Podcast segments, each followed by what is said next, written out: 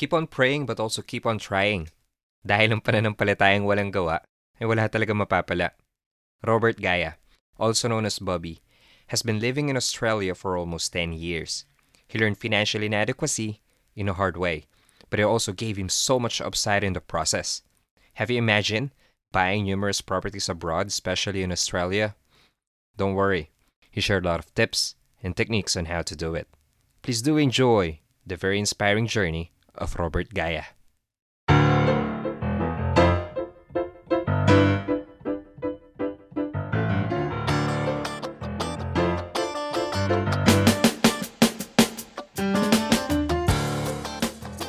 Mga kababayan, ako po si Renzo Bangalista at welcome to another episode ng The Renzo Bangalista Audio Files. Ang goal ng podcast na to, makatulong sa mga kapwa nating tayo sa ibang bansa. Kaya pag-usapan natin mga bagay-bagay na may kinalaman sa personal finance, business, self-development, mental health, at iba pang mga masustansyang topic. Bobby, welcome to the show. Hello, Lorenz. Kamusta? Ayos lang, oh, ayos lang po. So, simulan po natin dun sa ano, um, pakilala po kayo, tapos saan bansa po kayo at ano po yung ginagawa nyo ngayon dyan.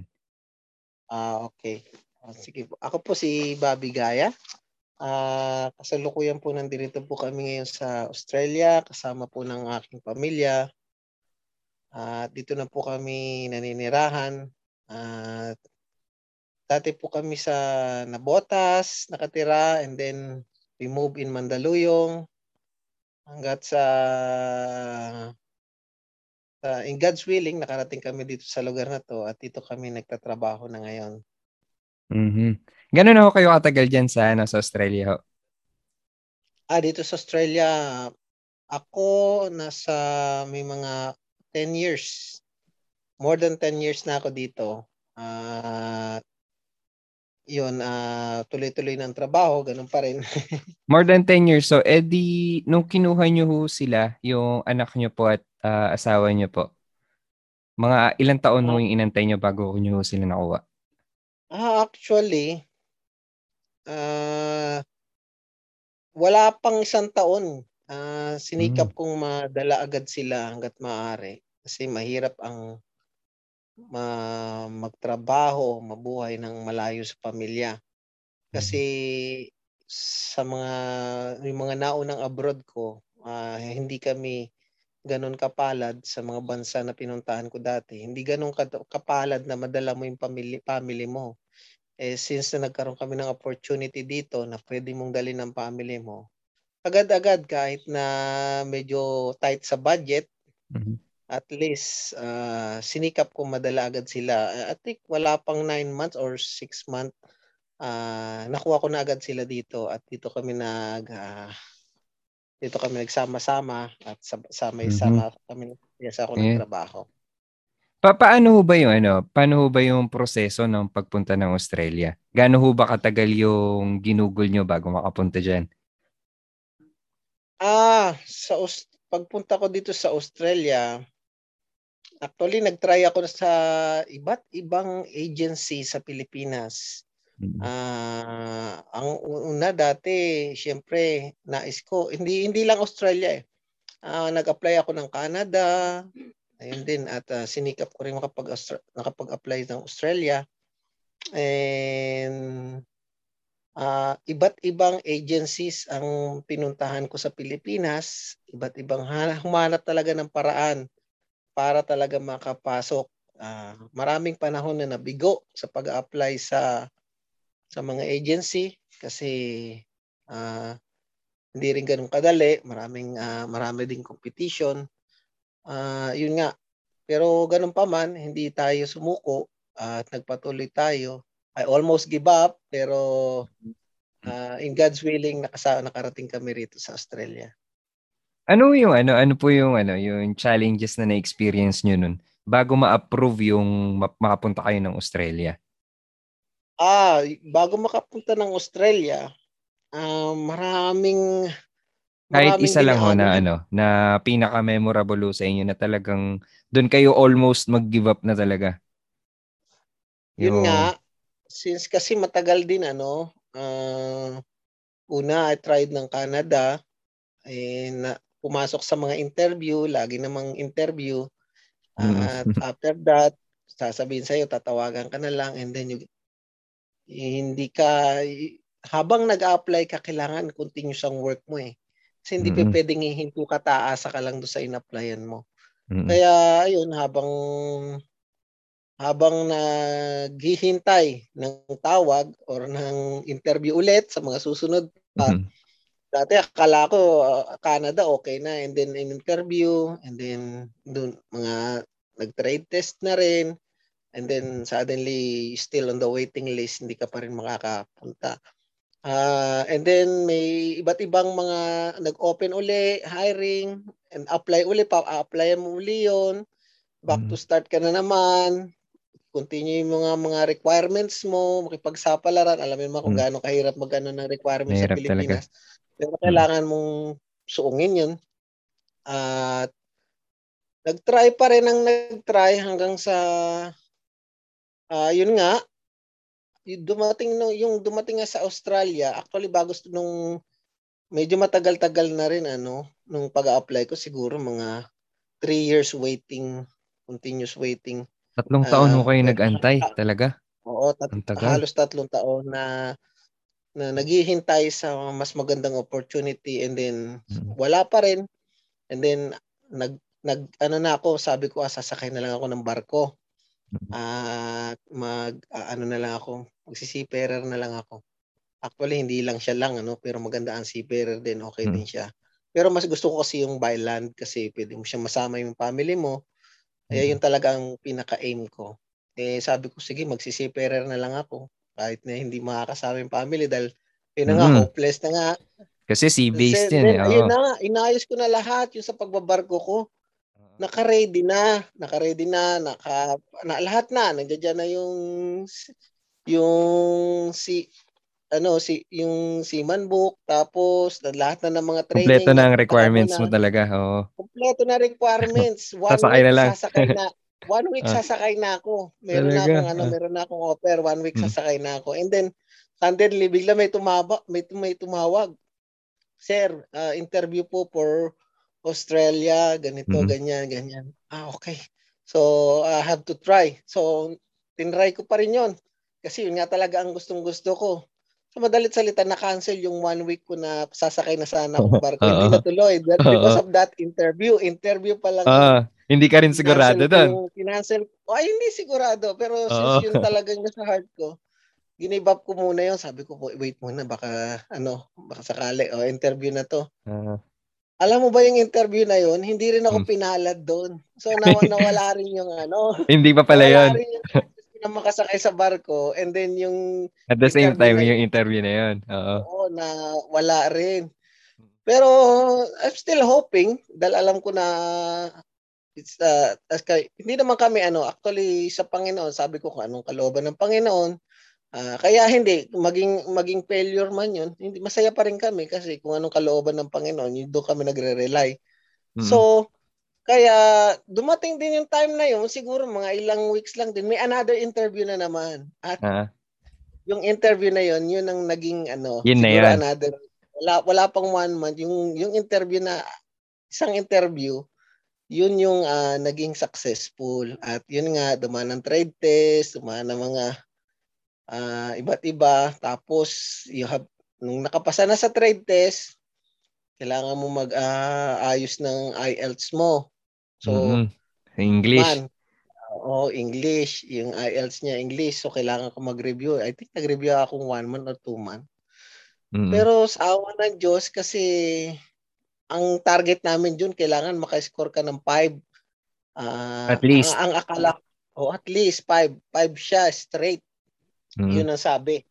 Mm-hmm. Nag-try ako, no?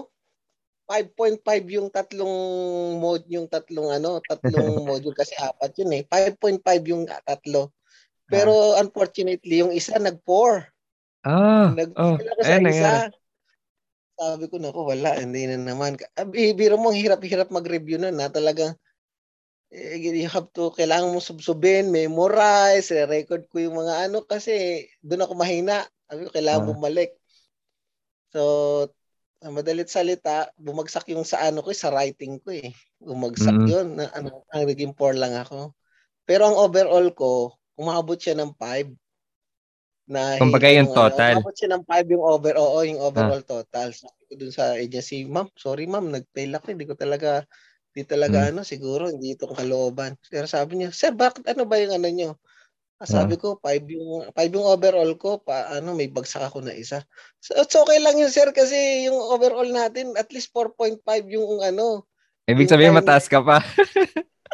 sabi ko, salamat sa Diyos. Uh, sabi ko, salamat sa Diyos kasi kala ko talagang wala ng pag-asa. Uh, salamat, salamat ko sa Panginoon kasi yung time na yun, mababa pa yung ano, mababa pa yung nire Yung passing rate, oo. Uh. Ngayon mataas na, mahirap ah. na. Ngayon mataas na kaya sa awa ng Diyos, ayun, nakapasok nakapasok kami rito, nakapasok ako rito at yun nga. Yun yung moment na akala mo talagang wala na eh kasi bumagsak oh, yung isa mo eh. Oh, oh, Tapos biglang sasabihin pasok wala. ang hirap-hirap ng mga ng pag pag-review mo kasi hindi naman ako ganun kaga kaanuan mm. sa English ano, hindi hindi ako ganoon. Ewan ko ba kung bakit nung high school ay hindi nag hindi nag-aral maigi. Pero Ibig, anyway, ibig kong sabihin, yun, yun ho yung ano, yung mga primary requirements. Isa yun sa mga primary requirements. Ay, oo, yung marami, kailangan mahusay ka sa English.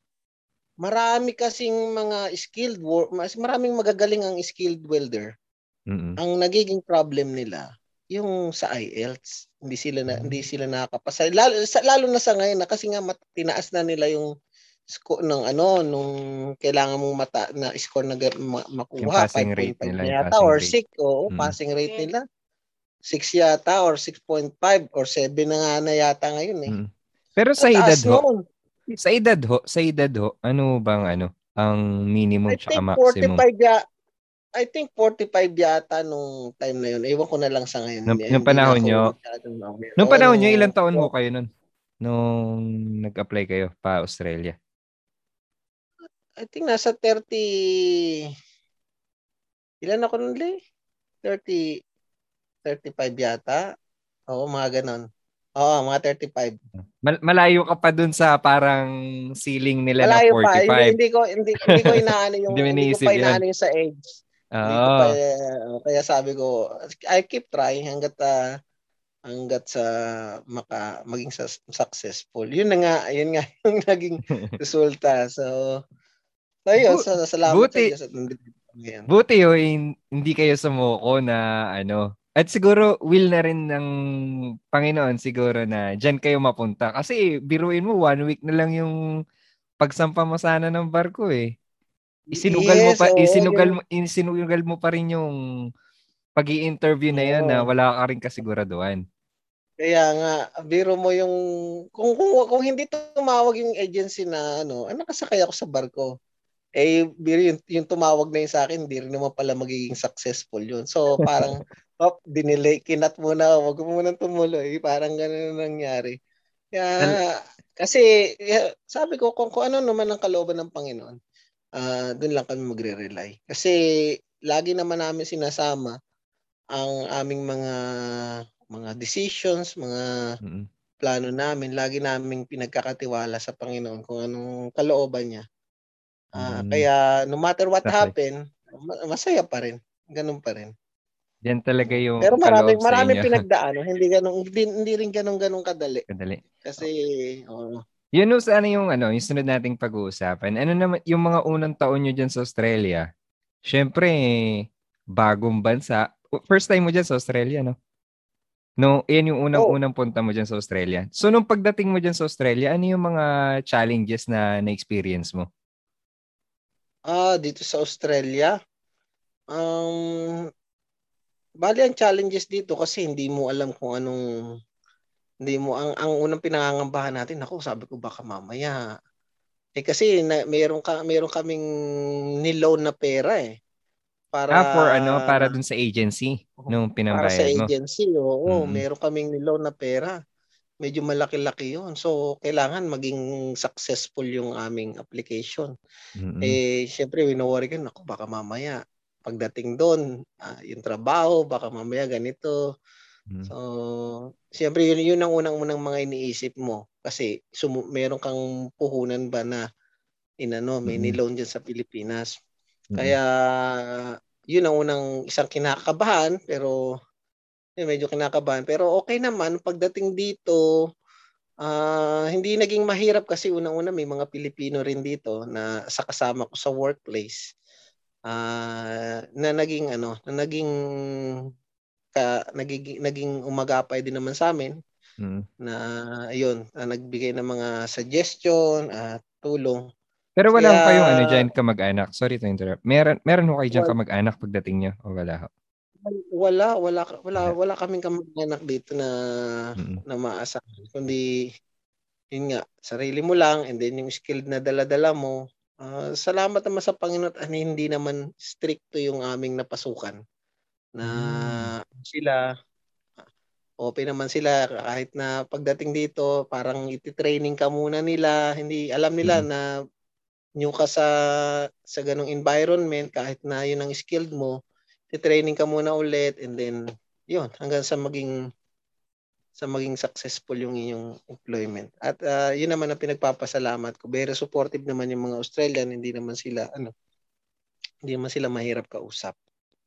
So yun. Pero iba iba iba yung nandoon ka sa bago kasi ako nag-Australia, meron pa ako mga bansang mga napuntahan. An- ano, Kaya- ano ba yan? Yung mga bansa mo napuntahan noon? Actually, yung unang abroad ko, Taiwan. Taiwan? Taiwan ako noon. Mm.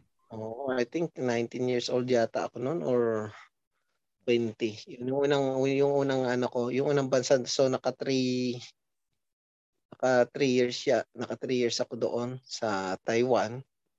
At yun, eh doon sa Taiwan, medyo strict doon. So, yun pagka cert- medical ka nga lang, kailangan wala kang wala kang ipipil dahil pagka ano pa uwiin ka. Yun ang isa sa wino-worry ko. Sabi ko, Mm. baka sa Australia, baka ganun. So hindi naman pala ganun. Ah, Hindi naman pala ganun dito sa aming ano. At tapos, after that, after ng Taiwan, so balik sa Pilipinas, trabaho uli sa Pilipinas, mga ilang years, and then nag-try naman uli na ako ng ibang, nag-try na naman ako ng ibang bansa, which is Japan. Nakarating ako ng Japan mm.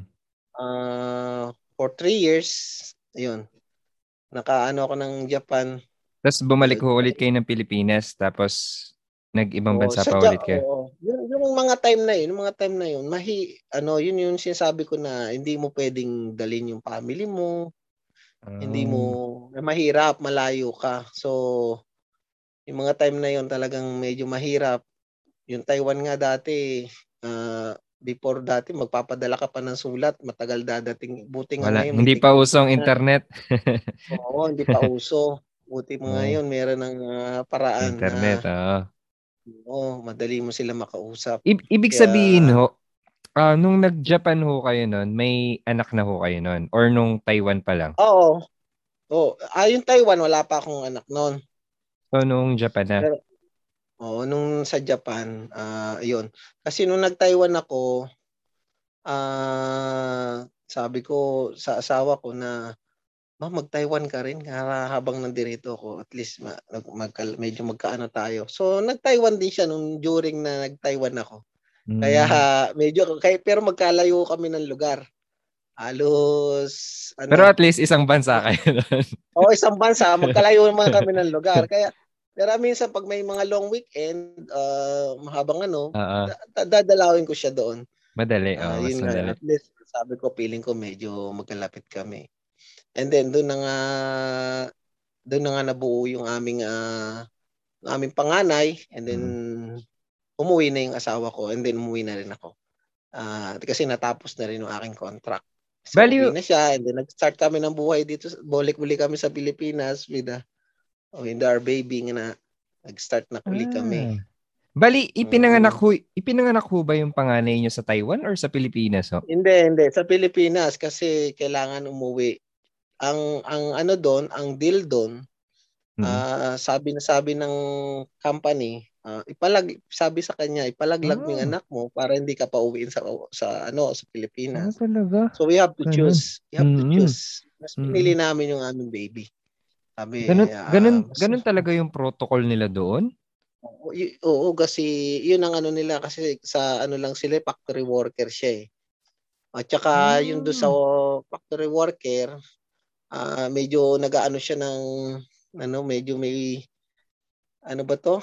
Yung mga is parang nag scan sila doon kaya medyo oh, hindi risky Dangerous, sa baby niya. ganun. Oo. Oo, medyo hindi maganda sa sa ano niya, sa baby niya. Kaya kailangan siyang umuwi. Mm. So, pinamili siya kasi uso nagpapalaglag ng mga bata doon. ah. So, pero hindi na hindi namin ano na 'yon. Hindi namin kinagat 'yon. Sabi, dito tayo sa Pilipinas. Tayo umuwi tayo sa Pilipinas and then Oo. ah ah, doon tayo mag, mag mag-start ulit tayo doon. Mm. So, we have to start. Then nga, So, yung beforehand po pala may sa- mga ah, may mga experience na po ba talaga kayo na ano, na mga challenges before before the Australia? Madami na kayong napagdaanan na Ay, oo, experience oo, going abroad oo, oo. Mm, bago kayo yun nga. nag-Australia. Nung nag-Taiwan, nung naka, after na namin ng na-Taiwan, nag-start, nag-ano kami sa Pilipinas. Ah, kasi doon sa Taiwan, di naman ganong malaking naipon. May, may naipon din ka, Mm. kapiranggot. Na, nakabili kami ng jeep na pamasada. And then, nag-start ako mamasada. At so, hindi rin tumagal yung sa pamamasada ko, yung sa aming ah, sasakyan. So, we have to go back to fac- factory worker dyan sa Pilipinas. Eh, alam naman natin ng mga sa- sahod dyan sa Pilipinas. Hindi, hindi na tama lang ng mga kabuhay ng family. Mm. Tamang pambayad ng mga bills. Kaya, yun, sa palaran. So, dumating din sa point na na- nasa Pilipinas kami, dumating din sa point na hindi rin kami ganun kadali makahanap ng trabaho sa Pilipinas. Sa Pilipinas. Kaya kailangan oo. namin maghanap ng ibang pagkakakitaan kasi may baby kami. Dumating sa point na nagano ko, nag nagsabi ko kailangan kong mag I think 2003 yun. Ah, wala akong trabaho pa noon. Wala akong trabaho eh yung aming napundar sa Taiwan, may, wala na. Pawala na. Pawala na kumbaga ilan siguro may mga 5,000 na lang yun tapos nandoon kami sa bahay sa Mandaluyong, nakalipat kami ng Mandaluyong. So, Mm. ang bahay namin doon is ah, ginawa ko lang, gumawa lang plywood lang yung ano, yung papag, ply, Mm. plywood na na hindi mo kailangan, hindi pwedeng masyado mabigat kasi lulubog yung paa lulubog yung paa mo. Kasi medyo malalim yung ilalim, yung silong.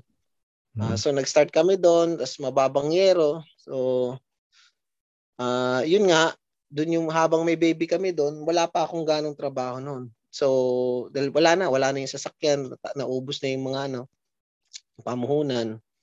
And then ah dumating ako sa point na sabi, bu- wala kaming budget, halos magkano na lang yan, 3,000 or 5,000 na lang. Ang ginawa ko, kailangan kong ano yun, kasi nagpapaga, naggagatas kami sa Mm. baby. Kailangan kong ma- maparami yung hawak kong pera. Oo. So, bini, bumili ako ng soft drink, bumili ako ng soft drink in can, tapos sumakay ako ng bus, nagbenta ako sa mga ganyan. So, sinikap ko rin nag, nagganyan, dumating ako kasi wala hindi naman wala pang trabahong nagaano eh. Yung mga in-applyan mo hindi pa Mm. tumatawag. So, hindi ka pwedeng i-stop. Kailangan umanap ka ng, ng panahon pa rin. Sa yun, kaya yung time na yun, ano, at actually 500 na nga lang yung natitira na budget na yun. Mm. Kaya, ayun, sa awa ng Diyos, kahit na sabi ko sakay ako ng bus, bili ako ng soft drink, can, tapos ibenta ko sa mga Mm. kung saan saan. para- Gano'ng katagal mong ginawa yun? Yung pagtitinda ng incan? while while waiting ng ano, while waiting sa mga ano ng application ko. ah habang nag habang wala pang tawag. So hindi naman siya nagtagal. Ibig ko sabihin dumating tapos habang ah, minsan naggaganong kami, naggaganon nag-iinkan ako. Kasi yung asawa ko naman, gumawa ako ng kariton, nagtinda Mm. naman siya ng fishball, squid ball, po, dadali niya doon sa isang lugar na kung saan merong Mm. maraming tao doon. Mm. So gumawa lang ako ng small na kariton para lang makaraos kami. Kaya ayun, sa awa ng Diyos nakaraos din kahit na ganun. At Oh. least kikita ka ng 300 sa isang araw, okay na. At least may pagkain, ano. Yun ang ano. ah kaya la, basta lahat ng paraan, hindi, hindi ka pwedeng umistop eh. Hindi ka pwedeng hindi ka pwedeng huminto. Ah, you have to keep going para sa family mo. So yun ang naging ano. Yun yung naging And then- mantra mo. Gusto ko yun kasi yung ano eh, syempre yung iba ang tendency aasa sa mga kamag-anak, aasa sa mga kapamilya kasi walang trabaho, walang ganyan, tapos magbabantay ng anak. And I'm I'm so impressed dun sa ginawa mo na yun kasi talagang nagpakatatay ka sa anak mo. talaga. Nagpakaasawa ka. Kailangan, kailangan, ah, kailangan mo talaga rin magsikap. Mahirap kasi yung umaasa ka unang-una, yung family, family kong iba, meron din silang sariling pamilya. So mahirap nang umaasa ng masyado kaya kailangan magsikap ka sa sarili mo. Humanap ka ng paraan para mabuhay ang family mo. So sa awa ng Diyos hindi naman kami na zero. Almost masisiro ka na at isa sa nakaka isa sa nakaka ano no, isa sa nakakaantig na puso na nangyari sa during ng mga nag-a-apply ako na 'yan. Dumating ako sa point na ano, eto, hindi hindi ko ikinakahiya. Dumating ako sa point na uh, naaalala ko pag maglalakad lang ako, mag-a-apply ako sa Ortigas, hanap mag-a-apply, mag-a-apply ako diyan malapit diyan sa uh, ano, Show Boulevard. Pumunta pa ako ng mall. So, gutom na gutom na ako. Siyempre, walang pagkain. Wala akong ibang budget. Ano. Tinitipid mo talaga yung natitira mong Wala pera? akong budget. Wala na talaga. Ako sa time na, dumating ako sa time na umupo ako sa isang fast food doon sa baba ng, uh, ewan ko, sa SM yata yun. Mm-mm. And then, I'm hungry. And then, uh, mayroong pagkain na may umalis na iniwan na nila yung kanilang pagkain. What I did is, because I'm hungry, umupo ako doon. At yung pagkain, malinis pa naman. Hindi naman siya na-touch. Kinain ko. Dumating ako sa time na ganun. Pero hindi ko kinakahiya yung kasi uh, talagang duma- dumating kami sa lowest point. Pero yeah.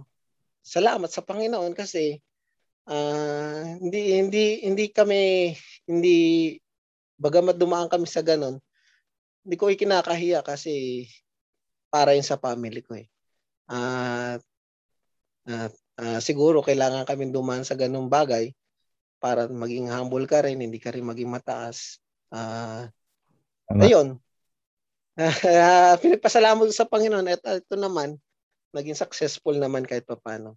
Grabe. Now, ano, it makes sense ngayon na kasi yung ang pinaka tumatak sa akin na sinabi mo kanina nung pagdating mo ng Australia eh. Syempre may agam-agam ka kagad na kasi may utang ka sa Pilipinas eh. Tapos alam mo na yung pakiramdam talaga ng hirap sa pera, alam mo yung pakiramdam na walang baka mapunta ka ulit sa walang-wala at saka yung mga pinagdaanan mo baka masayang lang. Kaya siguro binigay sa iyo lahat ni Lord ng mga ganong challenges para mas maging equipped ka ngayon sa buhay. Oh, I think I think gano'n na nga. Oo, kasi minsan dumadaan tayo sa buhay.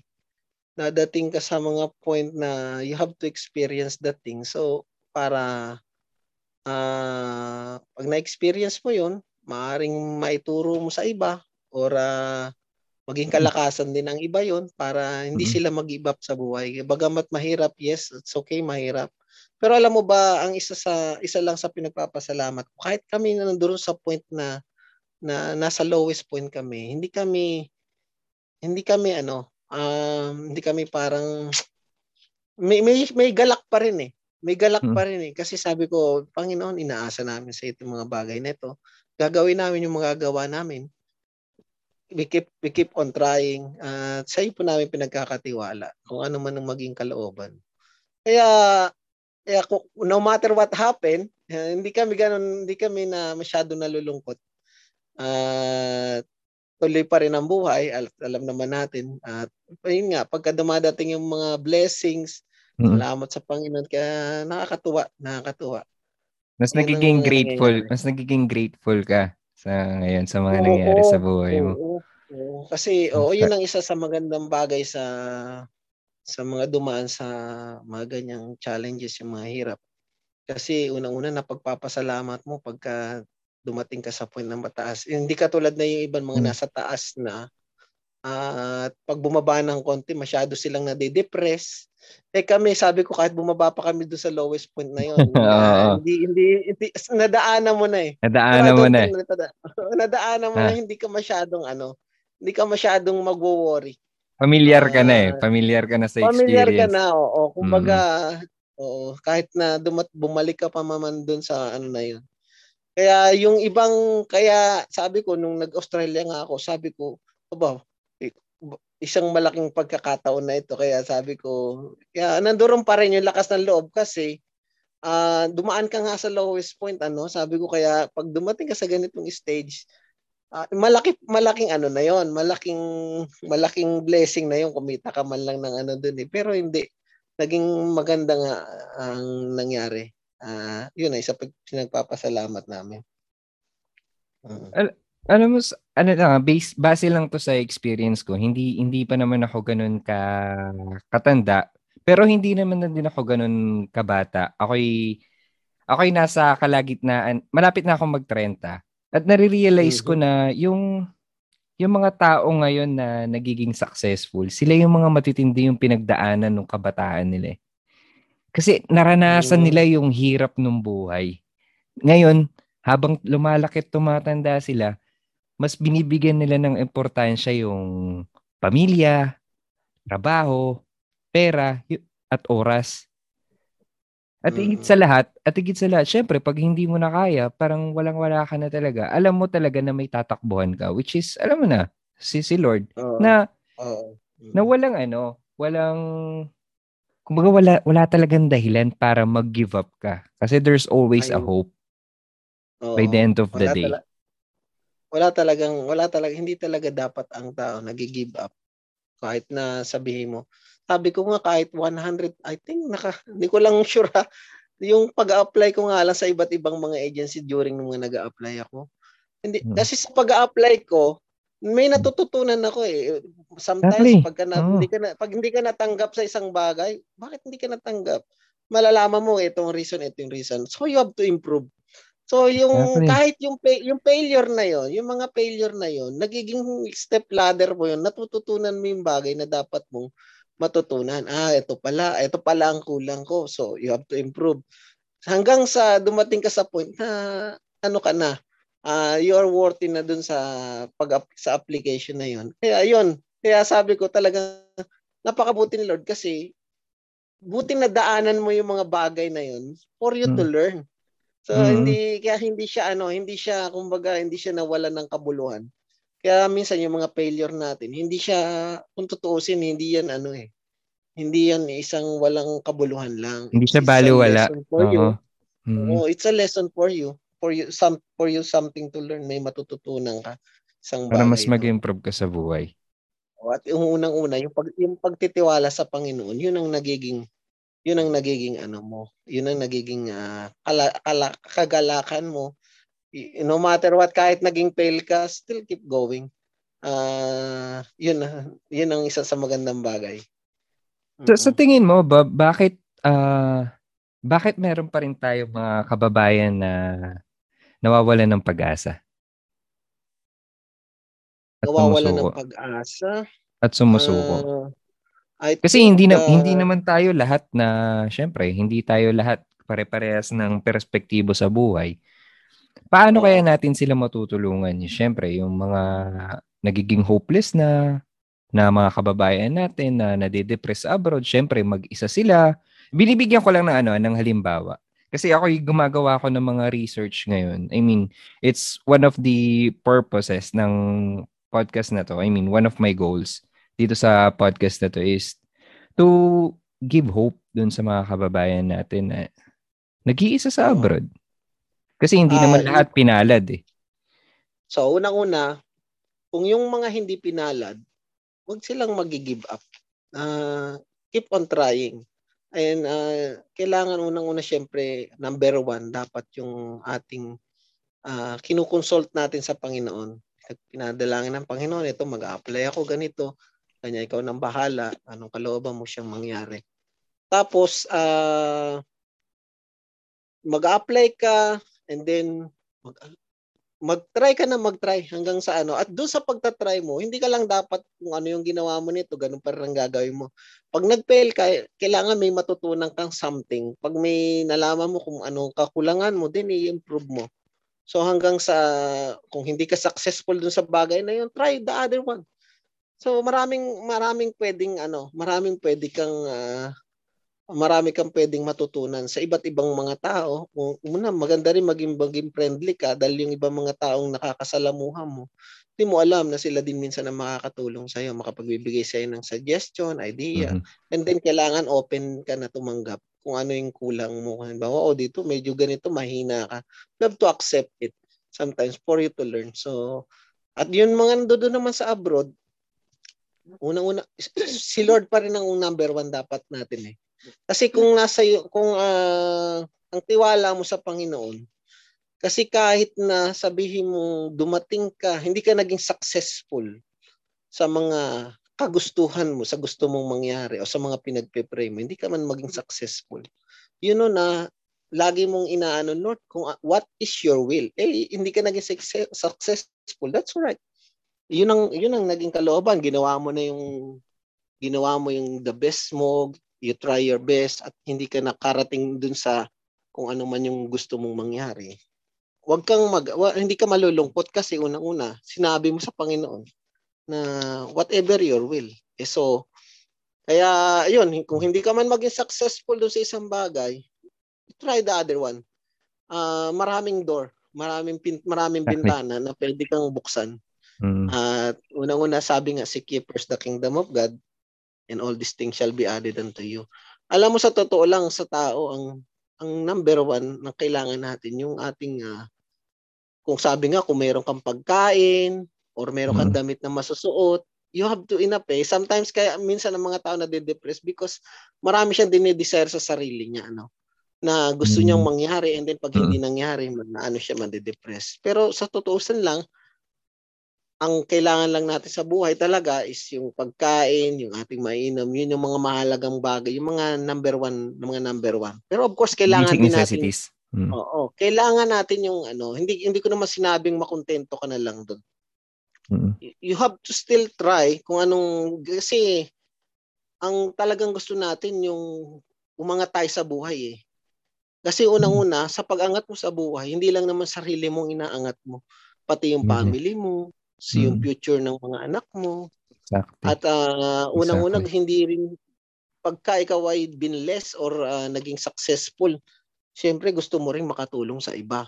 Yun ang mm. isang magandang mm. bagay doon na dapat na goal natin para para hindi lang sa para sa pansarili kundi para din makatulong tayo sa iba in the future.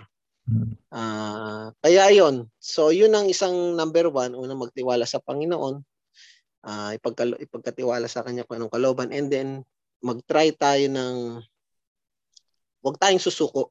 Keep on trying. Susuko Keep on trying. O, mm. wag, tayong, wag tayong susuko sa buhay uh, kasi ang ang Panginoon nga hindi tayo sinukuan eh. so, wag tayong susuko kasi minsan nag nagde-depress lang sa atin kasi yung ating mga desires sa sarili na nag, hindi nagiging successful. That's all right. Mm. Pag hindi nangyari sa iyo, hindi para sa iyo 'yun. Uh, merong para merong merong maghintay ka sa tamang panahon mm. na para sa iyo. Ganun 'yun. I I agree na dun sa ano na syempre hindi naman porket sinasabi natin mga bagay na ito is makontento na tayo sa buhay natin. Syempre, meron din tayong pamilya at yung anak natin magkakaroon din sila ng anak. At hindi naman nat at gusto rin naman natin na syempre ma-secure kahit papaano yung kinabukasan ng magiging apo mo at wala, yung anak Oo. ng apo mo. Hindi na Totoo gusto yan. natin ganun yung mangyari. Syempre kasi naranasan na natin yung hirap ng buhay. Naranasan na natin na wala tayong simula. Ay ibig ko sabihin eh, wala tayong ano head start kumbaga. Hindi katulad ng mga ibang pamilya na syempre may bahay na, may makakain na sila, may masusuot na sila. Syempre gusto gusto mo yun din yung maibigay mo sa pamilya mo, sa sa mga anak Oo, mo. totoo 'yun. Totoo 'yun. Actually wala namang taong gustong ganito lang. Halimbawa kung nasa mababang estado ka ng buhay, gusto mo ganyan ka na lang forever. Hindi naman hindi naman ganoon. Kailangan syempre uh, we have to aim na mas mag para doon sa ating pamilya. Uh, lalo na kung may mga anak ka, uh, kailangan mo isipin yung future nila. Siyempre, pag may mga anak ka, isipin mo yung pag-aaral nila.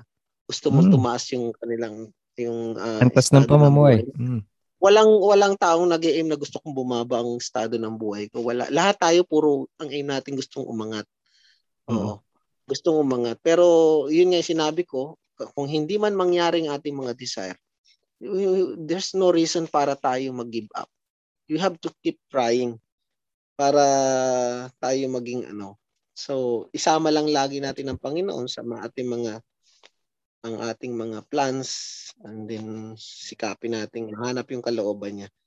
Ayun. Para ano, no, um, keep on trying and at the same time keep on praying.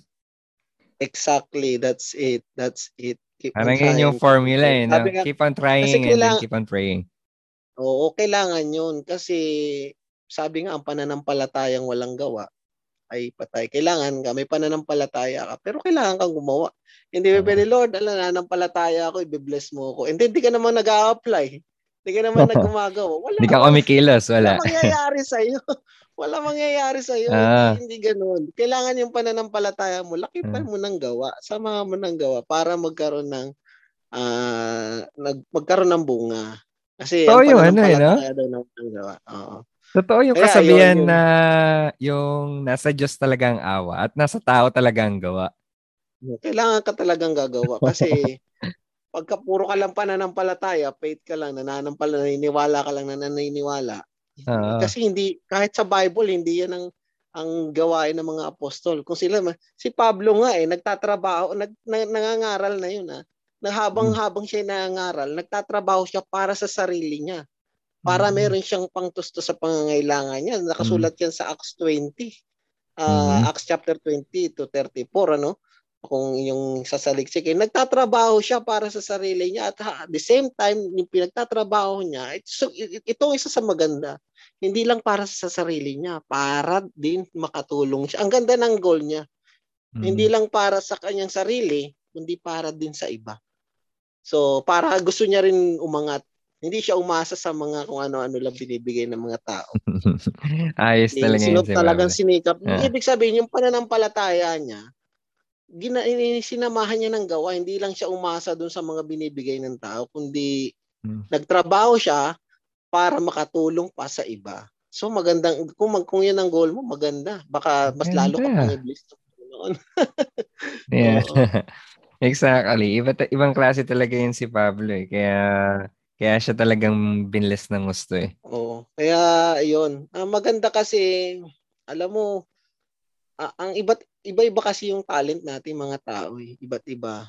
Meron mer iba't iba iba't iba ang skill na binigay sa atin ng Panginoon. Ang kailangan lang mahanap mo 'yun at ma- kung ano yung skill na kung ano yung talent na nasa iyo, magamit mo. Hindi hmm. lang para magamit mo, hindi lang para din sa sarili mo or para lang dito sa mga bagay dito, para hmm. din din sa iba. Kaya hmm. yun din yung ano, kaya isa yun sa mga key na ibibless ka ng Panginoon kung yun ang isa sa desire mo, hindi lang para sa sarili mo. Hmm. So, I believe na hmm. isa yun sa mga ginagrant ng Panginoon, yung mga prayers na gano'n. I totally agree. I totally agree. Alam mo, dito sa sa podcast ko normally tinatanong ko kasi yung ano eh, yung mga libro or films or hmm. documentaries na nagkaroon ng malaking impact sa buhay nila. And I think alam ko na yung magiging sagot mo. Ano ba yung libro na ah, talagang uh, nagkaroon ng malaking alam impact na, sa buhay mo? Uh, alam na 'yon. Oo, kasi 'yon yung Bible yung naging uh, hmm. marami akong napupulot na experience diyan eh. Hmm. Kahit sa pag uh, marami kang mapupulot na yung mga nangyari na diyan ka makakapulot ng aral. Kahit sa pagbabudget, nandiyan dyan, nandiyan dyan din yan. Diyan oh, din ako kumukuha ng mga oh, idea, mm, mga suggestion, mm, mga mm. payo. Maganda yan ang isang magandang pagkukunan, yung Biblia, yung Bible. Kasi maraming yeah. karunungan na nandiyan dyan. Complete package na yung Biblia na yan. Eh, no? Nandiyan dyan na Ay, lahat eh. Patungkol sa buhay, patungkol sa pera, sa pag-aasawa, sa pagtatrabaho. Nandun exactly. na lahat. Nandun na exactly. lahat. Eh. Marami, Nandun marami siyang magagandang, ano, marami siyang magandang itinuturo. Mm-hmm. Uh, na, na maging mga moral sa kapwa.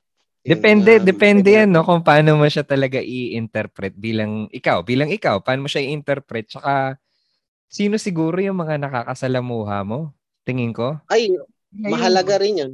Mahalaga rin yung, yung magbibigay sa iyo minsan ng input eh. Na syempre, hindi naman lahat nauunawaan mo sa libro ng isang tingin mo lang eh. 'Di ba? Totoo 'yun. Oo, Baka nabanggit. So mara- nabanggit marami kasi maging factor. Hmm. Hmm. Sige, sige. Na, nabanggit mo sa akin na syempre pati sa nasa Biblia din yung sabi mo yung pagbabudget. Paano ka ba nag paano ba kayo nagbabudget ngayon diyan? Ah, actually dun sa pagbabudget minsan na ginagawa ina-apply ko yung ano eh, yung ah dun sa yung kay Joseph, kung Mhm. ah, ano mo yung kay Joseph the Dreamer. Ah, isa sa magandang bagay na ginawa na natutunan ko sa kanya doon sa kanyang pagbabudget. Kasi yung time na nagkaroon siya ng pangitain doon sa sa hari, yung about doon sa seven yung sa, sa pitong uhay, saka sa pitong baka na matap, mapapayat at mat, pitong bakang matataba, Mm. yung seven years. So ang ginawa niyang budgeting, yung binakailangan niyang i-budget yun eh. Kasi may seven years na sagana, yun yung tra- naging translation. Yung pitong Mhm. baka, pitong bakang payat at pitong bakang matataba. Seven years, meron silang sagana, ano? Ah, nadadating, seven years. Tapos meron sila after that seven years, merong daw na seven years na sila ay magiging mag ah, maghihirap ang ang mga ang bansa, magkakaroon ng dry ano, hindi Tagtuyot. Ganun na oo. nga. Yun, yun na naging ano, tagtuyot. Dadaan ng Kaya panahon ang na mawala. naging budgeting, ang naging wisdom doon ni Joseph, yung kanyang pagbabudgeting. Alam mo, nakaka-relate ito sa atin, lalo na sa mga nag-abroad. Kasi may panahon na sagana tayo sa abroad eh. Dapat hindi Oo. tayo parang one day millionaire na pagka meron ka ng ah, kinita, is, ah, i-spend mo na agad. Kailangan ipaghanda mo siya para doon. Yun ang ginawa naman ni Joseph dahil alam niya na after that ng kanyang trabahong ganyan, maaring pwede siyang ma-finish, ng, eh, ma-end, ma-end siya na, ma- matapos na yung years niya doon sa, pag, sa pag-abroad niya, kailangan niyang mag ano mag ah, mag-save. Mag-impok. Yung ginawa niya yung seven years na sagana, nung panahon ng sagana niya, hindi niya siya hindi siya sumabay sa agos ng oh sagana, bili tayo ng ganito, bili tayo ng ganyan, itaas natin ng ganito yung ano natin. Oh. Hindi ganoon ang ginawa niya. Seven inano niya dahil alam niya may darating na taghirap in seven years.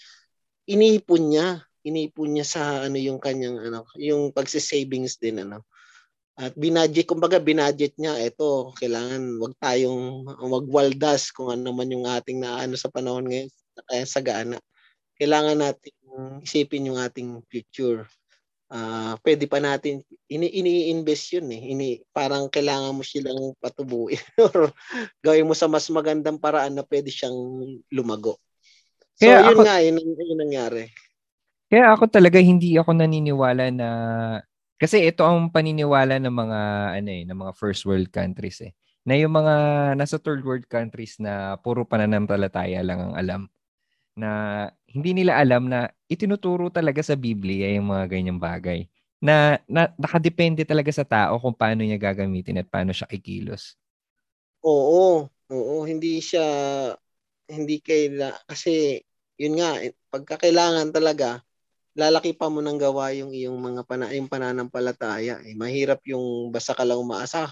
Pananampalataya ko, binibless tayo ngayon. Alam, naniniwala ako next year, ibibless ulit tayo. Oo. Tapos, kaya hindi yun na nag-iipon. ginawa mo, inubos mo na, inubos mo na yung, inubos mo na yung ano, Oo. sa Inubos mo yung blessings, ng oh. ano. Tapos pagdating ng panahon, may ano na, wala Mm. nang budget. Mahirap yung ganun. Mahirap yung ganun. Maraming maraming experience na ganyan sa mga nag-abroad na Oo. nag-abroad sila three years. ah, marami ako naging kasab- kasabayan yan. Three years sa mga ganyan. And then after pag-uwi, back back to zero na naman. Ah, Ang mahirap hirap yung na, ganun. no? Ah, Ang kailangan na. medyo mag-i-invest, mag-iisip ka rin ng paraan kung paano mo mapapalago yung ah, blessings na dumating sa buhay mo. Huwag ka lang basta syempre ah give ng ano, yung labas ng labas. Kailangan Mm. maging mag-isip ka kung paano mo siyang palalaguin. Para kang nagtanim, Huwag mo muna Mm. nga anihin hanggat hindi pa.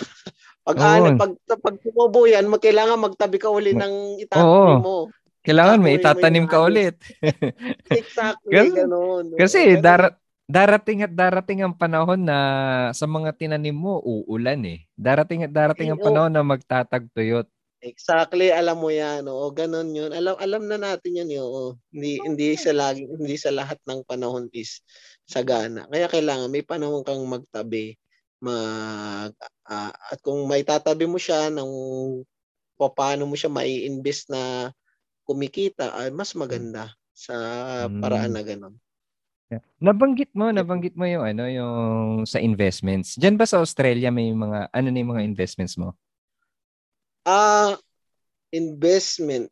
Actually dito sa Australia dito um So nag-start kami usually kasi being may mga kasamahan ko dito bumibili sila ng bagong bahay ano. Mm-mm. Ah, mag yung bagong bahay na yun, hindi mo uutangin mo rin sa bangko yun. Kung ba ang bangko dito pautangin ka eh. Ah, bab pa mo mortgage mo yun, babayaran mo yun monthly habang ina kinukuha sa, sa sahod mo every monthly. So ako, imblis na kuha ko ng bagong bahay, kumuha ko ng ano, second hand lang. Tapos ni-renovate ko siya. So hindi masyado malaki ang ano. At ko, nung nakabi nung hindi masyado malaki ang aking Inutang sa mo. bangko. Oo. Unlike unlike yung iba kong mga kasama, bago yung kinuha nila. Kumbaga let's say kung Gawa na, 300 ang buo na. Nila, ako one, ako 150, kumbaga ganun. Kalahati, no? And then, oo, kalahati. So, ang ginawa ko doon sa other half, ibinili ko pa siya ng isang bahay para naman Yes. paupahan. Mm. Mm. Para paupahan. Pero hindi ko hindi ko pera 'yan, pera ng bangko 'yun ah, kumbaga. So, Para yun ang pambabayad mo sa ba- sa bangko. Oh, yung oh, yung bahay naman na pinaupahan Galing. ko. So, yun Hmm. naman ang ah, yun yung yung nagbabayad ng bills doon. Ah, yun naman ang pinambabayad ko sa bangko. So continuous habang may bukod doon sa binabayad nila sa yung binabayad nila sa akin na yun na, nagiging pambayad sa bangko, merong merong sumusobra doon. So yun ang napupunta sa akin. May nagbabayad na ng aking ah, Utang sa bangko, may kinikita ka pa. sa bangko, meron ka pang ah, extra. So, kailangan mo rin ano yung mat kasi pag bumili ka medyo ng mahal na bahay, walang ganun, hindi wala kang Hmm. makukmong extra. Puro So, labas ang Lumang bahay mangyayari. Na. lang din 'yon. Lumang bahay lang din 'yon, pero ni-renovate ko siya ng paunti-unti. Medyo medyo may pagkonting handy naman tayo. Ah, ah, yun naman. Yun naman ang naging ano doon. And then ah, mm, oo. So yung ganun din, yun yung mga yun din yung bahay ko sa Pilipinas, ah, unti-unti ko lang pinagawa. Mm. At yun din, may sa ngayon pinapaupahan ko na rin siya doon sa Pilipinas. Ayos, ayos. Kaya So, kahit pa talagang- paano, meron siyang konting income kahit na hindi tayo masyadong kahit while, while working here. So meron silang kahit paano may konting income. Kumbaga, hindi mo kailangang sobrang sagarin yung katawan mo Ay, ngayon oo, sa kasi- pagtatrabaho. At nakakapag, yun naman- makakapagbigay ka pa ng araw ng pahinga mo at syempre nakakasamba ka pa. yun, yun ang yun ang isang mahalagang bagay. Hindi lang tayo ah, puro trabaho. Hindi hindi puro trabaho hangga't maaari nga ayokong magtatrabaho ng weekend talaga. Yun ang isa sa pinaglaban ko sa Mm. sa sa sarili ko at sa boss ko. Ah, Mm. sin- kahit na medyo maano ka manghihinayang kasi minsan dob, dob, doble ang bayad sa weekend eh, no? Double pay, pero oo. that's alright. Sabi ko mas Ah. mahalaga yung family kasi yung mga bata unan lumalaki. Hindi mo na maibabalik yung panahon na kasama mo sila eh. Tama. Kaya, Yang- is- Yung oras, yung Ano? oras, yan yung pinakamahalagang bagay. Mas mahalaga ay, pa sa pera. oo, mahalaga yan. Mahalaga yan, oo. Oo, mahalaga yan yan. pera. Non-renewable resources yan. Hindi na yan may babalik. Kaya dito, pagka dito minsan may long weekend kami, ah, sinisikap naming maka-out of town minsan, Mm. pasyal-pasyal, sinasama yung family, sama yung mga friends. Ah, yun, pagka may mga long weekend talagang ini-spend namin dun sa magpapasyal. Balikan natin yung dun So, sa may yun. ano, yung pagbili mo ng bahay na dalawa, dalawang Hmm. bahay. Agad mong binili yon ng dalawa. Paano ba yung proseso? Para syempre sa mga kababayan natin na nandyan Ah, oo. na Ah, kasi pwede nilang gawin din yon.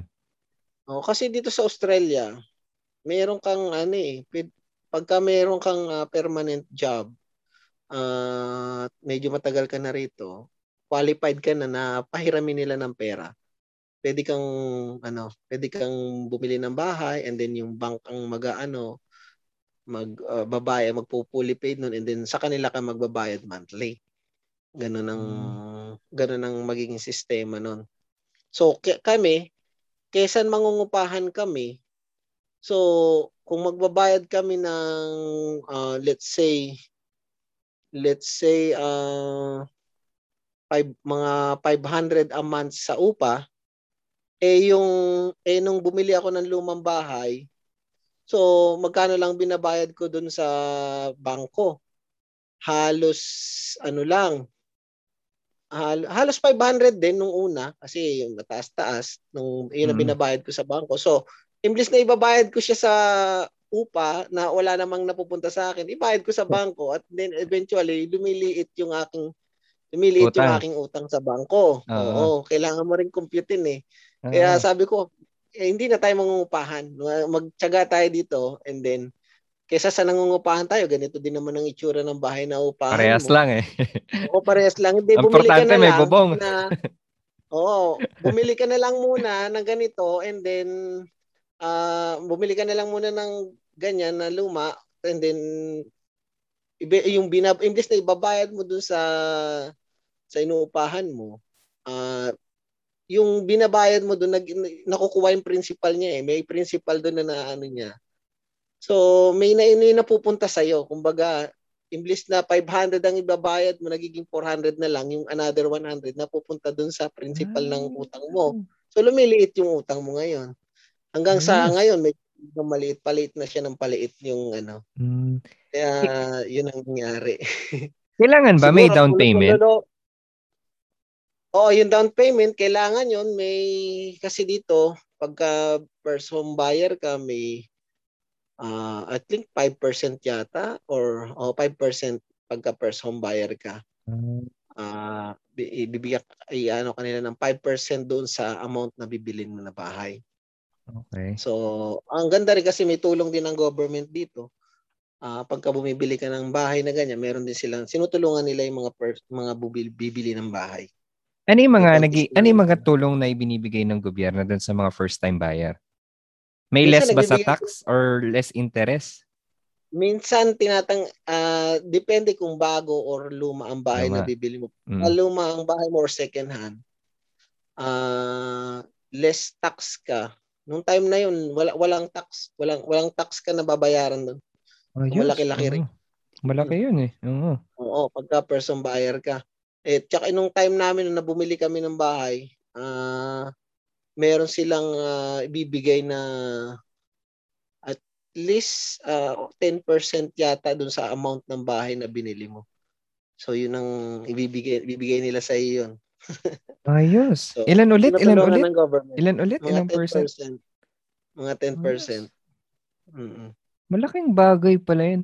Pa- paano mo Malaking nalam bagay. para paano mo nalaman yung mga ganung bagay? Nag-research ka ba? Ano ba yung paano No. mo inalam yung mga yun? Yung mga information Gaya na sinasabi, gaya ng sinabi ko sa iyo, yung mga friends mo minsan, ah yun din yung makakatulong sa iyo eh. Kailangan Talaga. din maging Tama. friendly ka. Kasi yung ma-experience nila, ma-share nila Mm. sa iyo yan. Mm-mm. At yun. Kahit man sa ibang bansa, kahit yan yung ibang mga kababayan natin sa ibang bansa, sa, sa ating mga na, na, na- nakakakuha tayo ng minsan mga idea sa mga friends natin na may experience at ah, saludo ko sa mga ano? taong hindi madamot ano na talagang nag, willing tumulong. Ayan ang man ang maganda sa Pilipino eh, willing tayong tumulong sa kababayan natin. That's Tama. good thing. That's a good thing, no? Bay- bayanihan talaga. Pero Mm. importante na tama yung grupo na masasama mo. eh. Siyempre, Ay, mamaya. oo, oo. mamaya Kailangan hindi wise natin ka rin. Kasi hindi naman ikaw kukuha lang ng isang idea doon sa ah, kung kahit minsan na sinabi sa iyo, kailangan wise ka rin. hindi kahit doon natatapos. Sabi sa ng ano, hindi din nagtatapos. Kuha ka ng second opinion, third opinion or sa ibang tao or confirm it kung sa sa, ta- sa mismong gusto mo ma-confirm. Okay yung may naririnig tayo, okay, pero you have to confirm it. Ganon din yun. Kailangan mo rin alamin din. Narinig mo sa kanila, idea, so meron ka ngayong idea, and then you have to confirm it, search, research it, sta- ialamin mo, i-research mo yung sinabi mo, kung totoo o hindi. Tsaka ka mag... Oh, hindi ka lang basta-basta, oh, ito Ang sinabi nila, Oo. agad ka na agad. Susugod ka kaagad, Kailangan oo. i-research mo muna. Oh, Parang ano lang yan eh. Pag, hirap ang research. parang ano lang yan eh. Pag pupunta ka sa Divisoria, syempre magka-canvas ka muna kung ano talaga yung mas mura at mas matibay. Oo, exactly. Kan, oo, mag-canvas ka muna. Eh, Baka sa mamaya nature- mali yung idea yung binigay sa'yo. O kaya may mas mura pa dun. Hindi, syempre doon tayo. Correct, correct, correct. Oh, importante yun na kailangan wise tayo. So Hmm. pag ano, pag bibili ka ng bahay, ang ang una mong aalamin dyan is kung saan ka mas makakatipid.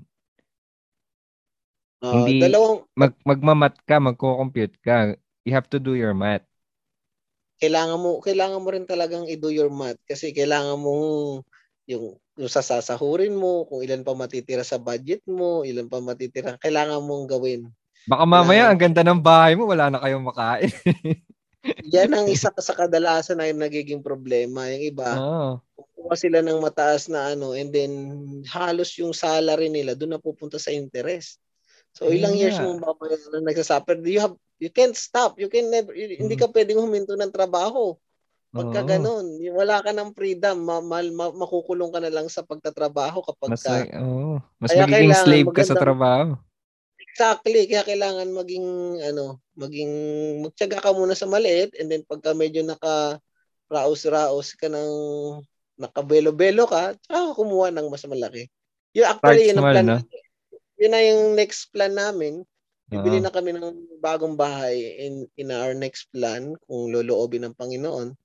Ah, yun nga, plano namin makakuha ng bagong bahay. So magiging dalawa na yung investment property mo at meron Bukod- kang bagong Bukod dyan sa bahay niyo pa. O baling tatlong, tatlong, ano na, tatlong properties na meron kayo. Oo, kasi oh, at least yung pa- paupahan mo yung ano, yung papaupahan yung mga nat, yung mga bahay na So yun nga. Ayos. Lagi, Ayos, pero din ayos. sa diskarte. Yung iba Mm. kasi bum, gaya ng iba, may- hindi rin naman masama yung style nila.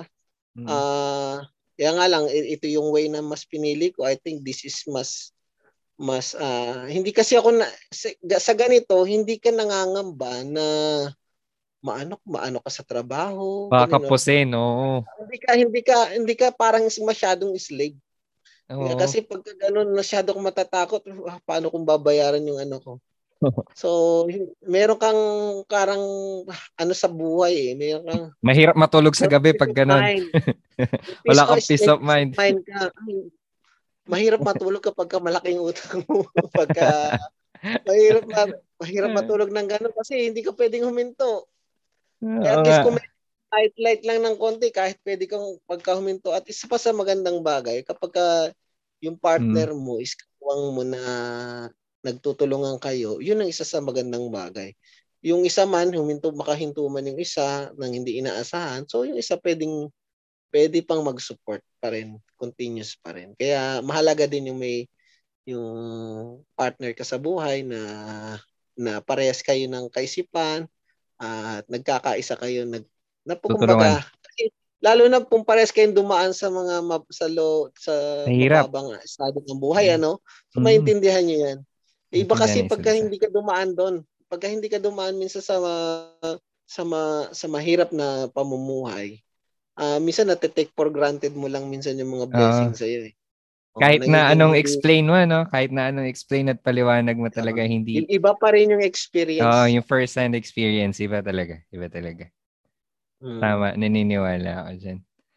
Huh, ang dami, ang daming learnings. salamat, salamat sa ano, sa sa time na ibinigay mo ngayon, ngayong araw na to. Eh, I hope, I hope maraming natutunan yung mga nakikinig sa atin and I hope um, ma-realize nila yung importansya ng buhay, pamilya, tsaka yung pangarap. Meron ka bang last piece of advice bago natin tapusin tong ano, conversation natin, podcast? Oo. Okay. So, yun lang. Salamat sa iyong pag-invite. At isang malaking kagalakan din na makapagbahagi isang testimony na rin doon sa mga tao na kahit dumaan tayo sa lawless of life natin, kung kasama natin ang Panginoon, lagi natin sinasama sa Panginoon, ang Panginoon sa buhay natin, sa mga decision natin. Ah, sabi nga, in all thy ways, acknowledge Him, and He shall direct your path kung ina-acknowledge natin lagi ang Panginoon sa buhay natin, sa ano man natin mga desisyon, ano man, sa ano man tayo dumaan, dumaan man tayo sa bagyo, dumaan man tayo sa kahirapan, meron tayong peace of mind at ah, kapayapaan nagmumula sa Panginoon na masaya pa rin tayo. Ah, Yes. of course, gusto nating tumaas ang ating estado ng ating buhay, ah, hindi lang para sa ating sarili, para makatulong din sa iba, Diba? at para umangat yung buhay ng ating family. At wag wag huminto sa pagtatry At let's let's learn dun sa mga bagay. May mga bagay tayong matututunan minsan sa mga failure natin. And we have uh, kailangan maging open tayo sa pag-accept mm-hmm. at uh, maging uh, Oo, yun sa pagtanggap ng ating mga dapat matutunan. And then i-adjust natin, mag-adjust tayo. Kung parang parang kape ang nagtitimpla ka, kung medyo uh, matabang, mo asukal. Oh. Ganun lang yun. Ganun lang yun. Exactly. So, exactly. yun lang yun. At uh, ye first the kingdom of God. Yun ang isa sa mapapayok sa mga listeners natin. Yun lamang po. Salamat. So, uh, gusto ko nang i-take yung opportunity na sana bago natin, hindi, hindi tayo nakapagsimula sa prayer, eh, pero gusto ko sana tapusin yung podcast sa prayer. So, gusto okay. ko i-take yung opportunity na to na sana pagdasal mo kami and then yung mga kababayan natin ngayon na nasa ibang bansa. Okay, let's okay, let's pray. Uh, hallelujah. Panginoon, salamat po Panginoon sa araw na ito Panginoon na nawa Panginoon ang ang glory mo ang nakita ng mga tao na siyang nakikinig nito. Alam po namin, Lord, na ikaw ang siya nagpapayaman, ikaw siyang nagbe-bless sa mga tao, Lord. Alam po namin na kung anong yung kalooban na siyang nagaganap, Panginoon. At dalangin po namin na mabigyan mo ng kapayapaan ang lahat ng mga nakikinig at magkaroon din sila ng panahon sa pagbabasa ng iyong mga salita upang matutunan uh, na malaman nila na ang buhay ay hindi lamang para dito sa lupa, kundi meron pang isang buhay na walang hanggan na naghihintay. Na doon din dapat, Lord, hindi lamang sa mga bagay dito, na ang kanilang mapaglaanan ng panahon, bagkus malaman nila ang buhay na walang hanggan, kung paano magkaroon ng buhay na walang hanggan. Lord, salamat po sa pagpalain mo at i-comfort mo, Lord, ang mga ang mga taong nangangailangan ng tulong mo, Lord. Uh, i-bless, ipagpalain mo sila, Lord. Tulungan niyo po sila sa kanilang mga needs. At uh, i-grant mo po ang kanilang mga panalangin at uh, desire ng kanilang mga puso ayon sa iyong kalooban. Salamat po, Panginoon. God bless everyone. In Jesus' name, Amen. Amen. Thank you. That's it, folks. Maraming salamat sa pakikinig. Bye. God bless. Salamat. Salamat po. God bless. Bye.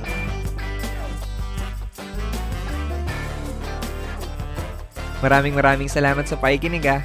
Sana nag-enjoy kayo at may napulot na aral. Kung may mga suggestions kayong guest or kahit ano na ikagaganda nitong podcast, please let me know. Maraming maraming salamat ulit. Hanggang sa mali. Au revoir.